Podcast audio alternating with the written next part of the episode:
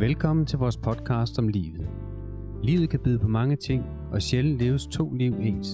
Men hvordan er livet, når man er født med udfordringer, der ikke gør hverdagen nemmere, eller når de opstår senere i livet og vender op og ned på dagligdagen, følelser og livet? Hvordan er det at stå ved siden af og være pårørende og vidne til et liv, der aldrig bliver som alle andres? Det sætter Videnscenter for Velfærdsteknologi Øst fokus på denne podcastserie om livet.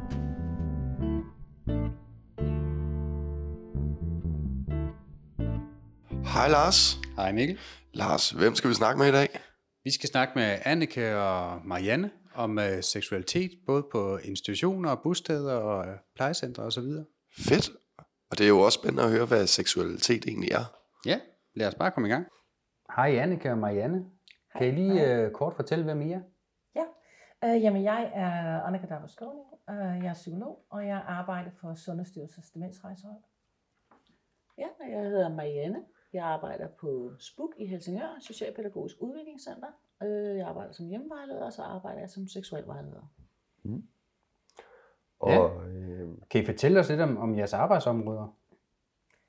Jamen når jeg arbejder på demensrejsehold, så har vi forløb ude i kommuner, både på plejehjem og i hjemmeplejen, hvor vi arbejder med personcentreret omsorg.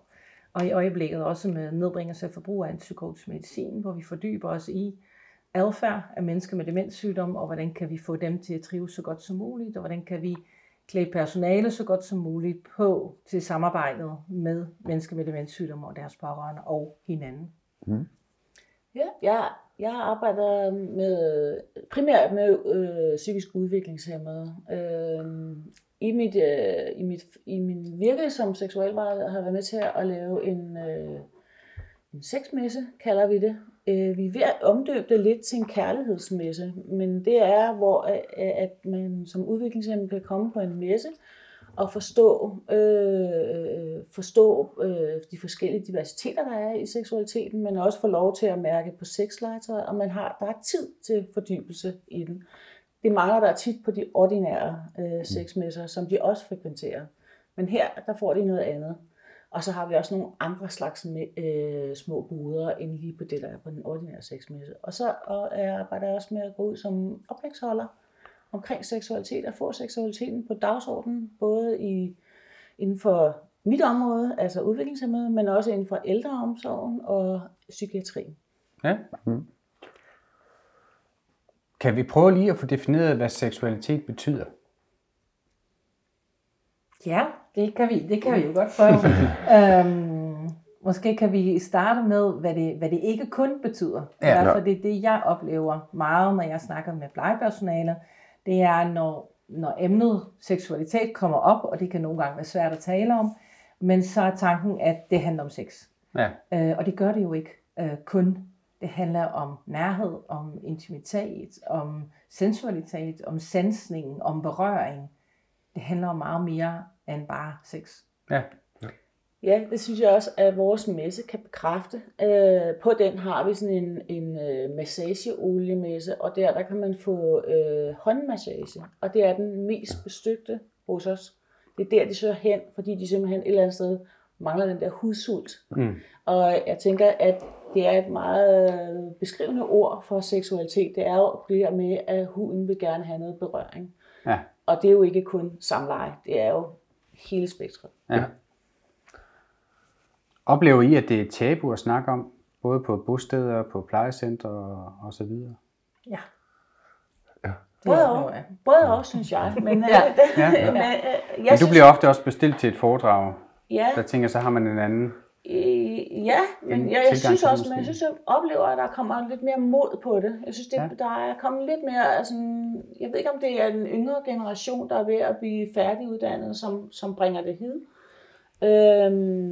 Eller om vi bare generelt i samfundet er blevet bedre til at tale om seksualitet og få det implementeret hos os, at det er så vigtig en del. Jeg tænker også den der kæmpe undersøgelse, der blev lavet Projekt Sexus, viser, at det er jo noget, vi gerne vil have ud i samfundet. Ja.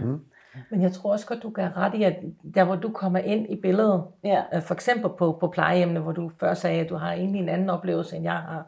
hvor jeg tænker, det er svært for dem at tale om. Ja. Det her er jo efter, jeg har talt med dem, hvor man siger, kan vi ikke tage kontakt til kommunens seksualvejleder? Ja, det er måske rigtigt. Ja. Så du møder dem i virkeligheden måske før, at de møder Marianne? Jeg møder dem rigtig meget i supervisionsøje med, hvor de siger, den her borger rører ved mig, og det synes jeg er ubehageligt, og jeg synes faktisk også, det er ulækkert. Og det skal de ikke, og det er over mine grænser. Kan vi få ham til at stoppe, eller hende til at stoppe, men det er mest mand, der tales om det også, det er interessant. Kan vi få ham til at stoppe? Og så kommer vi til at tale om, jamen, hvad kan der være på spil, og hvorfor er det egentlig, og prøver at komme væk fra alle fordomme, og måske også ens egen generthed omkring det her område. Og en af handlingerne kan være, kan vi snakke med kommunens seksualvejleder? Ja. Hvis kommunen har sådan en, fordi ikke alle kommuner har. Nej, okay. Der er heldigvis sprøjtet ret mange seksualvejledere ud fra uddannelsen og UBH. Men jeg synes, der er den der problematik med, når personalet føler en krænkelse, hvilket selvfølgelig skal tages hånd om. Ja. Men jeg synes også, der er den der, sådan, at den der lyst til at sikre, at de borgere, de har med at gøre, får den berøring, de skal have. Jeg ved ikke, om jeg må tale om en lille case, jeg oplevede på et oplæg. Jo. Meget hurtigt. Ja. De fortæller mig, at de har en ældre mand, der har demens, og han har sin kone, som kommer hver dag. Den ældre mand bliver simpelthen forelsket i en anden kvinde på det her plejehjem. Og det bryder konen sig jo ikke om. Personalet fortæller, at ledelsen siger, at de skal sørge for at skille den der mand og kvinde ad, som er blevet forelsket på det her plejehjem, som egentlig bare gerne vil kysse, kramme, have den der tosomhed. Og det er jo fordi, der er en pårørende, der kommer, som siger, nej, han er min mand, jeg er gift med ham, det må han ikke. Det er utroskab. Men det er også et kæmpe dilemma. Jo. Mega dilemma. Men så står personalet jo der og ser, hvor glade de to er, hvor meget det giver dem endorfinerne, der flyver rundt i lokalet. Og tænker, nej, det kan jeg jo simpelthen ikke bremse. Og går lidt stille med dørene, og for at give dem lov til det. Og samtidig så kommer konen og spørger, hvad er det, de går og laver? Og der har de jo en tavshedspligt, og det er mega svært at forholde sig til. Men der, hvor jeg synes, at de er modige, det er, at de tør tale om, at de tør sætte sig op og sige til ledelsen, det her det er ikke rigtigt, at jeg skal bremse dem for at være lykkelige. Det synes jeg er modigt. Det er at have seksualiteten på banen, det synes jeg. Ja. Så jeg synes, der er nogle modige plejehjemspersonaler. Ja. Virkelig modige. Ja. Ja, for hvad er det, I møder af problemstillinger derude? Jeg tænker, Anne, kan du møde det ofte noget i forhold til demens? Ja. Er det der, I ser problemerne også? Specielt det der med, at de bliver forelskede, eller der sker ting, når de måske ikke helt kan styre deres impulser, eller hvordan? Hvor ser I problemerne opstår? Men jeg ser problemet rigtig meget opstå i egentlig hele ældreplejen. Det kan faktisk sagtens også være mennesker, der får hjemmepleje, eller der mangler berøring, der mangler at blive rørt ved. Og det bliver det jo, når de bliver vasket, eller får tøj på, eller et eller andet, men det er jo en helt anden slags berøring. Og det, der sker for nogle mennesker, det er, at når de mangler berøring, så opsøger de det selv. Og det er i hvert fald noget, der kan være grænseoverskridende for det personale, der skal hjælpe dem. Man kan opleve det som en krænkelse, som du ser. Jeg oplever også hos nogle mennesker med demenssygdom, når de ikke forstår, at de har brug for hjælp, og så pludselig er der en sammen med mig i sådan en intim situation og rører ved min kønsdel eller et eller andet, fordi de skal hjælpe mig, så forstår jeg ikke, hvorfor det er. Fordi jeg kan jo sagtens klare mig selv. Så det må betyde, at du har en anden intention. Og hvis de så reagerer på den her anden intention, så kan personalet så blive meget forskrækket, fordi de ikke forstår det. Ikke? Og så er der selvfølgelig mennesker, der er faktisk også mennesker, der på grund af det medicin, de får, hvis man har Parkinsons sygdom, og får medicin mod det, så kan man opleve det, man kalder for hyperseksualitet. Så der er en kæmpe trang til seksualitet, til at udtrykke sin seksualitet. som jeg sidst har oplevet på et plejehjem, hvor det faktisk bare i gåsetegn hjælp at sætte noget af det medicin ned.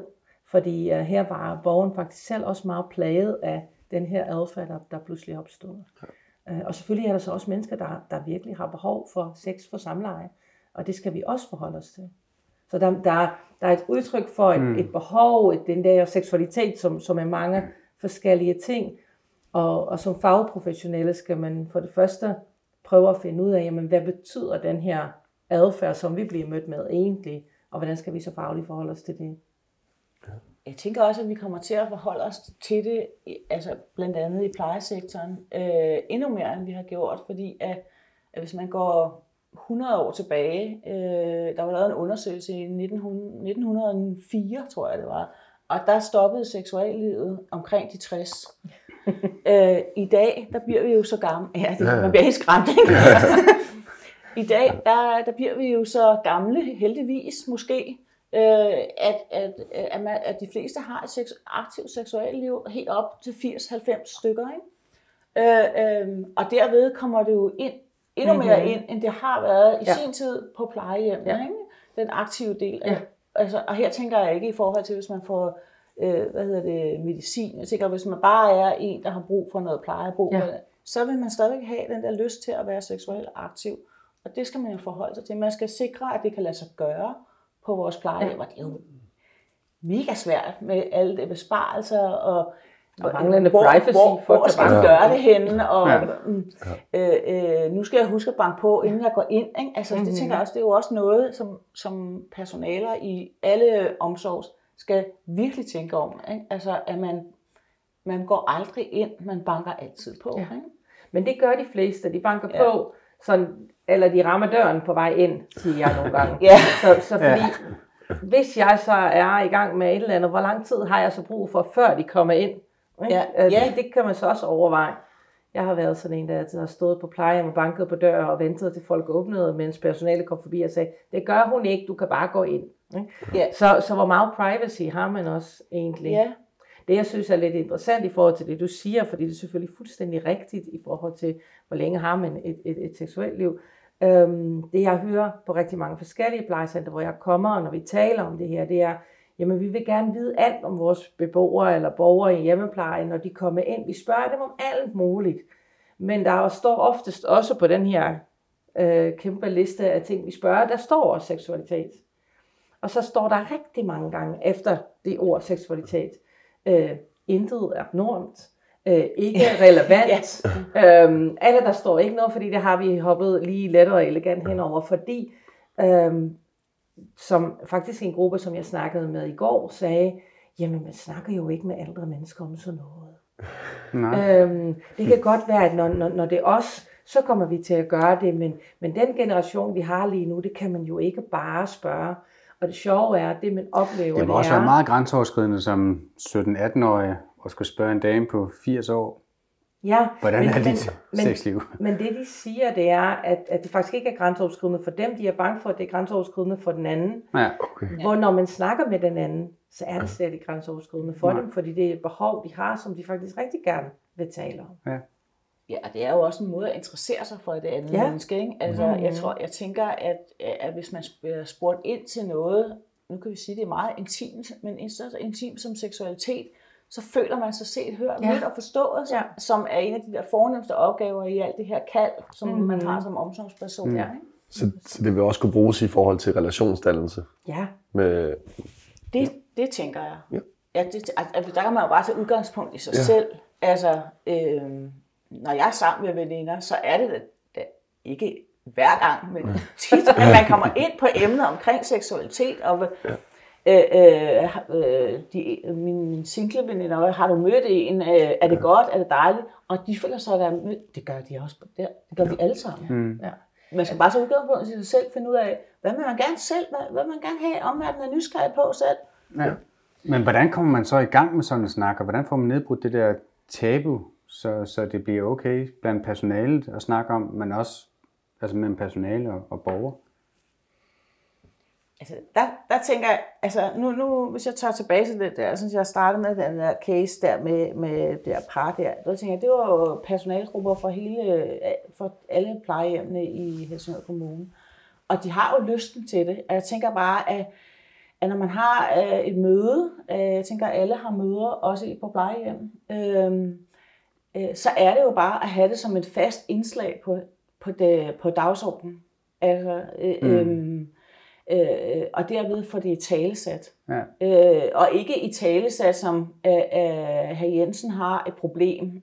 Han masturberer hele tiden. Men nej, hvordan kan vi sikre, at han har sin intimsfære? Hvordan kan vi sikre, at han har muligheden for at gøre det? Ikke? Ja, men altså, jeg kunne forestille mig, at det så var ofte de steder, hvor der er et problem, enten i forhold til nogle tilnærmelser eller andet, eller at der er nogen, der bliver forelsket, at det er det, der bliver taget op, hvor den stille dame, som ikke siger ret meget, at der får man måske ikke snakket om det der, og hun kan jo have lige så stort behov som alle andre til bare at have noget intimt eller noget. Jo, men der tænker jeg, der er det jo vigtigt egentlig at se seksualitet som alt muligt andre emner, vi taler om. At vi skal se det i det brede begreb. Ja, og arbejde forebyggende. Desværre sker det jo sådan på mange områder, synes jeg, i ældreplejen, at vi først taler om ting, når de er blevet svært. Ja, og når der er et problem, eller noget synligt. Men helt generelt kan man jo tale man jo med mennesker om, nu nævnte du relationsdannelse, ikke? Ja. Når vi danner relationer, så taler vi om, hvem er du? Og hvad der er vigtigt for dig? Og det kan være, hvornår du vil stå op, og det kan være, hvad du gerne vil have at spise, og det kan også være, hvad er intimitet for dig? Og hvordan er du vant til det, og hvor meget brug har du for at være for dig selv og have privacy, og kan du lide at blive rørt ved, kan du lide at blive krammet, men behøver ikke med det samme at sige, har du brug for sex? Okay? Man kan godt sådan ligesom tale stille og roligt om det, og tale om det, før der overhovedet opstår nogle udfordringer. Jeg tror, at det er sådan helt generelt, at der er sex ikke en undtagelse. At vi først taler om tingene, når det bliver svært. Ja. Ja. Men man kan også sige, nu har I jo snakket om en del, men altså seksualitet er jo meget mere end bare sex. Ja, så det der med at måske at starte med faktisk bare at have en berøring til et kram, inden vi kommer derhen, kan jo måske være forebyggende. Ja. Måske også. Det er det jo. Jeg mener, nu kom du med en case.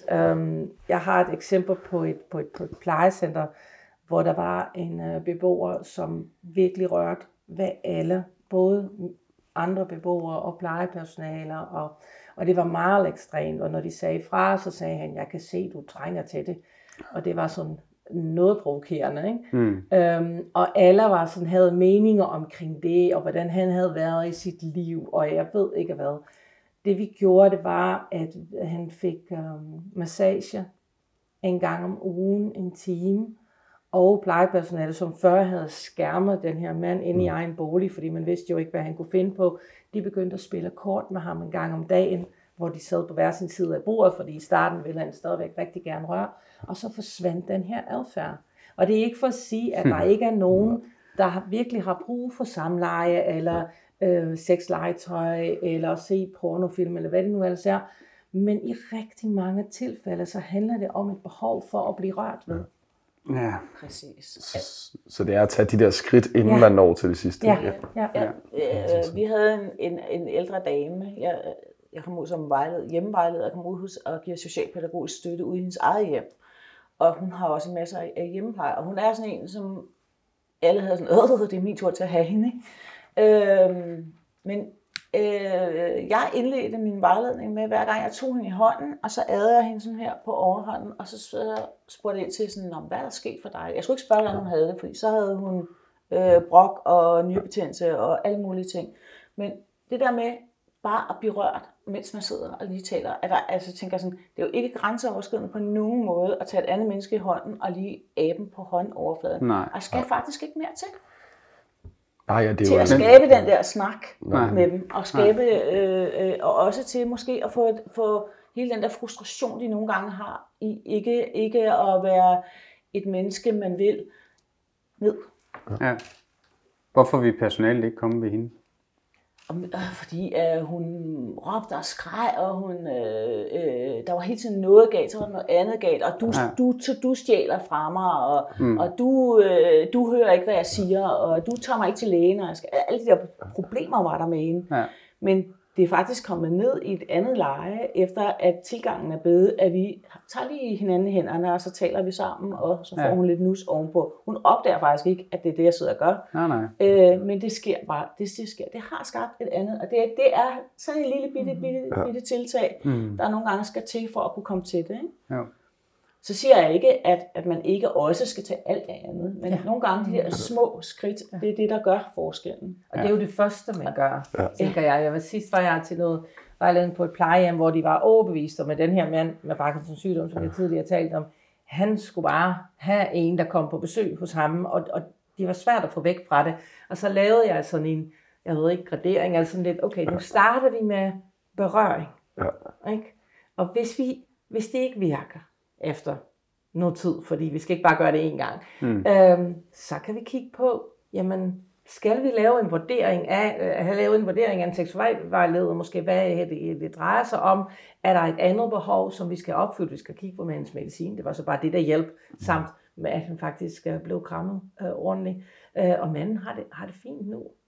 I stedet for, at det første, jeg nogle gange bliver mødt med, det er, jeg ved ikke helt, om vi i vores kommune kan bestille nogen til at komme ud, men det har vi faktisk brug for. Ja. Og hvad skal vi gøre? Fordi vi skal snakke med synden, fordi det er synden, der står for pengene. Og så er det også med at gøre dem opmærksom på, at det må man ikke bare, fordi der faktisk er en skærpet tavshedspligt omkring det her med seksualitet. Ja, kan I lige prøve at uddybe det? For det er jo sådan set også ret vigtigt at få med. Jamen i det hele taget har man jo tavshedspligt som omsorgsperson. Ja. Men på seksualområdet, der kan man ikke bare sige, nu spørger jeg lige sønnen, om jeg må købe pornoblad, eller et seksuelt hjælpemiddel, eller et eller andet.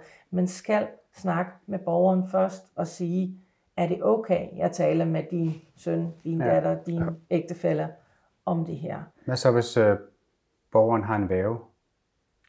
Så skal man også spørge borgeren. Det skal man spørge. Ja. Man skal og når borgeren har en værge, så er det jo mange gange, fordi de ikke kan tage vare på sig selv, men det betyder ikke, at de intet kan, og de intet ved. Og så kræver det bare, at man er god til at have den her samtale og finde ud af, jamen, er det her menneske interesseret i, at der er nogle andre, der bliver involveret i den her situation. Og det kan nogle gange godt være svært selvfølgelig, men man er forpligtet til i hvert fald allerførst at prøve det. Og have en bevidsthed om den her tavshedspligt. Ja, jeg tænker også det der altså, med, at altså, når man så skal tale med de pårørende, så tænker jeg, altså, så kan man lige øve sig i at være dygtig i ikke at gøre det så detaljeret. Ja, altså, det er helt minimalistisk, når man altså, fordi din mor har brug for noget særlig berøring. Ja. Det har vi brug for penge til. Mm-hmm. Nej, jeg kan ikke uddybe det mere, men det er det, hun har brug for. Ja. Det vil gerne give hendes liv noget kvalitet. Ja. Mere behøves der egentlig ikke. Og så kan det godt være, at de sidder som pårørende og vil gerne have det uddybet, og hvad er det altså, der må man jo bare holde fast i, at det er mellem din mor og mig. Ja. Mm-hmm. Jeg tænker også, der er også en spændende vinkel omkring det der med hedder det prostitueret, hedder det ikke noget andet, sexarbejder hedder det ikke det, for at være politisk korrekt, ikke? At der er jo nogle borgere, som aldrig har muligheden for at komme ud og møde den rette til at have intimt liv sammen med, som, hvor at de har det blændende ønske at få lov til at møde, få en sexarbejder. Og det kræver jo også nogle særlige ansatte, som har lyst til at gå ud og være opsøgende på, jamen, hvor kan jeg finde en sexarbejder, som er uafhængig af sex trafficking, faktisk har en god tilgang til andre mennesker og giver plads. Altså, vi har haft en, som det eneste, han faktisk ønsker bare at ligge ved siden af og holde i hånden. Nøgen, ikke? Mere skal jeg til. Men der kan man, jeg tænker lige der tror jeg, man kan møde meget modstand hos forskellige medarbejdergrupper, ikke? Fordi det er, der er også den der, synes, er det i orden at have sexarbejder? Den snakker jeg der også, ikke? Men det er jo en vigtig ting, hvis det er det, en borger gerne vil. Ikke? Mm. Hvad er det største tabu i møder i personalegrupper, når vi snakker seksualitet? Det største tabu? Ja. Altså, tænker du fra medarbejder til borger, eller tænker du bare, at det er de møder hos borgerne? Imellem medarbejdere, altså om borgere. Mm. Altså sådan det der med at få åbnet diskussionen i en medarbejdergruppe. Jeg ved ikke, om det er det største tabu. Jeg ved, at det kan være et svært emne i personalegruppen, når det bliver ikke fagligt, men personligt, at de taler om, at de har forskellige grænser. Det der med, jamen jeg kan godt give et kram, jamen det vil jeg ikke, eller jeg kan godt det ene og det andet. Og så kan det blive, så kan det blive sådan lidt personafhængigt. Ja. Hvordan takler man så det? Det takler man ved at prøve at tale om det på en faglig måde, og tale om det på, hvad jeg kigger på, hvilket behov er det egentlig, vi taler om, og hvordan kan man opfylde det. Jeg taler også rigtig meget med plejepersonale om, hvordan kan man opfylde det her behov for berøring sådan i helt almindelige plejehandlinger, som vi jo er mere trygge i, kan man sige. Ikke? At når man har haft nogen i bad og skal tørre dem på ryggen, så kan man jo lige gøre det hurtigt, men man kan også lige sådan gøre det lidt ekstra. Eller når de alligevel skal have creme på kroppen, så kan man godt klasse det på, men man kan måske også lige sådan massere det lidt ind i huden. Eller når man vasker nogens hår, så kan man give hovedbundsmassage. Så hvis man på den måde får hjælper dem på vej, at det ligger også i nogle faglige handlinger. Jeg tænker også, det er vigtigt, at personalegruppen taler sammen. Ikke? Fordi man kan sige, at der vil altid være nogen, hvor det er mega grænseoverskridende og skulle tørre ekstra på en anden, et andet menneskes ryg. Så tænker jeg, så er det vigtigt, at man taler sammen i faggruppen og siger sådan, det kan jeg ikke. Ikke? For jeg tænker sådan, at det er okay at sige fra på det, men det er bare ikke okay ikke at lade være med at handle på det. Så er der næsten altid nogen, der ikke har problemet med at gøre sådan på et andet menneske. Og så er det jo dem, der må gøre det.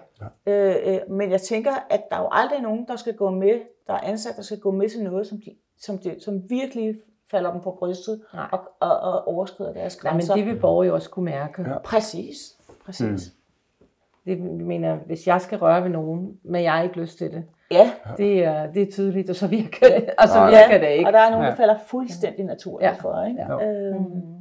Men det er jo igen, det der med at putte seksualiteten på dagsordenen, på møderne, taler om det.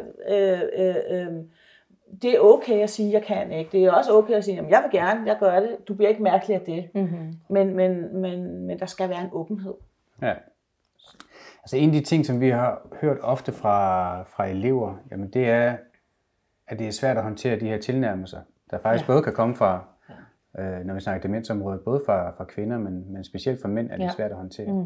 Hvordan får man snakket om det, og hvordan arbejder man med det? Jamen igen, når jeg har supervision, så prøver jeg i hvert fald at få eksemplerne frem. Og det, der nogle gange sker, når du siger, at jamen, det er svært med de her berøringer, det jeg nogle gange oplever, det er, at når vi taler om det under en supervision, så er det faktisk ikke noget, de sådan rigtig har talt om før. De har så nævnt det lidt her og der, og jeg har måske lige snakket med en kollega, men jeg synes også, det var lidt pinligt. Og der er også rigtig mange, der tror, at det er deres skyld, at de har gjort noget, eller de har set ud på en måde, eller reageret på en måde. Så når vi begynder at tale om det til supervision, så er det oftest, i hvert fald min oplevelse, at der er mange, der har oplevet den her adfærd. Og så kan vi så dele, at det oplever vi faktisk alle sammen. Ja. Så det er ikke noget personligt, og så bliver det mere trygt at tale om. Og så vender jeg det altid over til borgeren i forhold til, jamen hvad er det? Hvad betyder adfærden? Adfærd betyder altid noget, og det skal vi så sammen prøve at finde ud af rent fagligt. Og så skal vi kigge på, hvordan kan vi opfylde de her behov. Og det er fuldstændig rigtigt, som du siger, at vi har at gøre med et menneske, der helt vildt gerne vil røre ved os, så kan det være svært, at vi aftaler, jamen det her menneske skal faktisk have kram, fordi det har vi ikke så meget lyst til. Nej. Og så kommer vi oftest rigtig meget til at tale om det, som jeg sagde før, hvordan kan man så gøre det i den daglige pleje. I virkeligheden kan man meget hurtigt komme til at forstærke problemet, ikke? Fordi man måske tager lidt afstand på de her personer her, så har de endnu større hudsult. Vi skal lige passe på med det der hudsult-ord, fordi det her, det er ikke hudsult, vi taler om. Nej. Hudsult er, når Den taktile sans er blevet så understimuleret i længere tid, fordi jeg ikke er blevet rørt ved. Det er, at når jeg så bliver rørt ved, så gør det faktisk ondt. Okay, så kan det signal, som min taktile sans får, kan ikke bearbejdes i hjernen. Og så det er de mennesker, der ligesom næsten, når man kommer ind ad døren for at have dem i badet, råber, nej, stop, og vandet er for varmt, og vandet er for koldt. Mm. Mennesker, der har brug for berøring, de opsøger berøring. Mennesker, der har hudsult, de vil ikke røres ved. Okay. Men det er en sans, der godt kan trænes op igen, men det er lidt vigtigt at lave forskellen der. Ja. Okay, den kendte jeg ikke, den. Nå, men det er en udlægning af den. Spændende, mega spændende. Ja. Jamen, det er ikke en udlægning, det er en teori. En teori. Ja. Det er lidt vigtigt at lave forskel mellem behov for berøring. Og Men hvordan arbejder vi så? Altså, hvordan går man ind og ligesom analyserer, hvad årsagen er til problemet, når vi snakker de her tilnærmelser her, og hvordan får vi så forbedret det? Måden jeg gør det på, jeg ved jo ikke helt, hvordan andre gør det, men vi arbejder på vores demensrejsehold rigtig meget med personcentreret omsorg, og der arbejder man ud fra 5 psykologiske behov, som er beskrevet af Tom Kitwood, som har lavet den her teori, og et af behovene er behovet for trøst, og behovet for trøst handler om nærhed, at jeg oplever, at der er nogen for mig og gerne vil mig. Og behovet for trøst skal opfyldes ved at lytte til det andet menneske, anerkende deres oplevelse, deres situation og fysisk berøring. Og udgangspunkt der er, at alle mennesker har behov for fysisk berøring. Så når den her adfærd opstår, så en af de første ting, jeg spørger plejepersonale om, det er, hvor meget rører vi egentlig ved det her menneske i dagligdagen?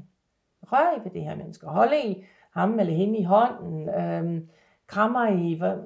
Hvad sker der egentlig? Og så vil man oftest opleve, at det gør de ikke. Og så har borgerne eller beboeren begyndt at opsøge berøring, og så har de lige præcis gjort det, du tidligere sagde, så har de trukket sig. Ja. Så mange gange er det mennesker, som ikke nogen rigtig vil have noget med at gøre. Ja. Og ved at skabe en forståelse for, hvor den her adfærd kommer fra, og hvem det her menneske egentlig er, der oplever jeg i hvert fald, at jeg sagtens skal få personale til at være interesseret i, og kigge på, okay, hvordan kan vi så opfylde det her behov, når det er et reelt behov, og det er ikke bare et ulækkert gammelt menneske, der vil røre ved mig.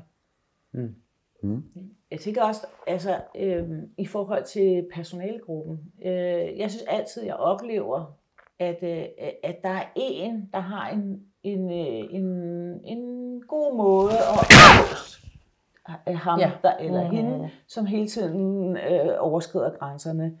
Og der tænker jeg sådan, der er det igen det der med at have det på dagsordenen, tale om, hvad er det præcis, du gør, som gør, at du aldrig kommer derud, hvor det bliver for meget. Hvordan er det, du opfører dig?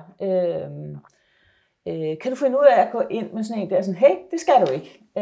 Vi kan godt lige give et hurtigt kram, men så gør vi ikke det. Men det tænker jeg gerne, det er igen med at opøve nogle attityder, tror jeg, fra nogle af. Og der er altid nogen, der kan det, og der er nogen, der bare ikke kan det. Og der kan man hjælpe hinanden, ikke? Ja. Altså man kan sige, også dem, der kan det, de skal nogle gange måske lære at skrue ned på den der autoritetsattitude, som de kan have, ikke? Og modsat rettet. Men jeg tænker, det der med at få talt om det, og det er bare fordi, det er næsten altid sådan et emne, der kommer sidst på dagsordenen. Hey, og nu har vi lige 2 minutter. Så det tager vi næste gang, ikke? Ja. Så en af de ting, man skal tage med fra den her podcast her, det er virkelig at få sat det på dagsordenen. Ja. Og så, der skal mere forebyggelse til, end hvad man måske lige kan læse i teoribøgerne i hvert fald, tænker jeg. Jeg tænker, hvis det står som et spørgsmål på en liste, når man får en ny borger i hjemplejen eller plejehjem, eller hvor det nu også er på et bosted, så skal vi faktisk tale om det, så skal vi ikke hoppe over det, der er en grund til, at det står der. Ja. Ja. Og det skal ikke sidst på dagsordenen, fordi så er det altid den, der bliver overført til næste gang. Ja, fordi, og man kan nemlig også komme til at bruge rigtig meget tid på at skulle arbejde med de der tilnærmelser og så videre, frem for måske bare at få det forebygget, så det ikke opstår til at starte med. Ja. Spændende. Jamen, tusind tak, fordi I kom og havde lyst til at snakke om det her. Det er et rigtig vigtigt emne at få snakket mere om, både på skolerne, men også på institutioner, både bosteder og plejecentre og så videre. Så ja, tak fordi I kom. Tak fordi du lyttede til vores podcast om livet. Vi håber, du vil dele vores podcast via de sociale medier, give os en god anmeldelse og ikke mindst følge vores podcastserie fremadrettet. Vi vil løbende komme med nye afsnit. De vil alle handle om mennesker, som den selv har, er pårørende til eller arbejder med de udfordringer, der kan gøre livet lidt svært. I Videnscenter for Velfærdsteknologi Øst arbejder vi med velfærdsteknologi, digitale hjælpemidler og ikke mindst mennesker. Hvis du er interesseret i, hvad vi ellers laver af spændende ting i Videnscenter, så følg os på de sociale medier, som du kan finde ved at søge på velfærdstek med AE eller Videnscenter for Velfærdsteknologi Øst. Så kan du nemt få nyheder og andet fra Videnscenteret.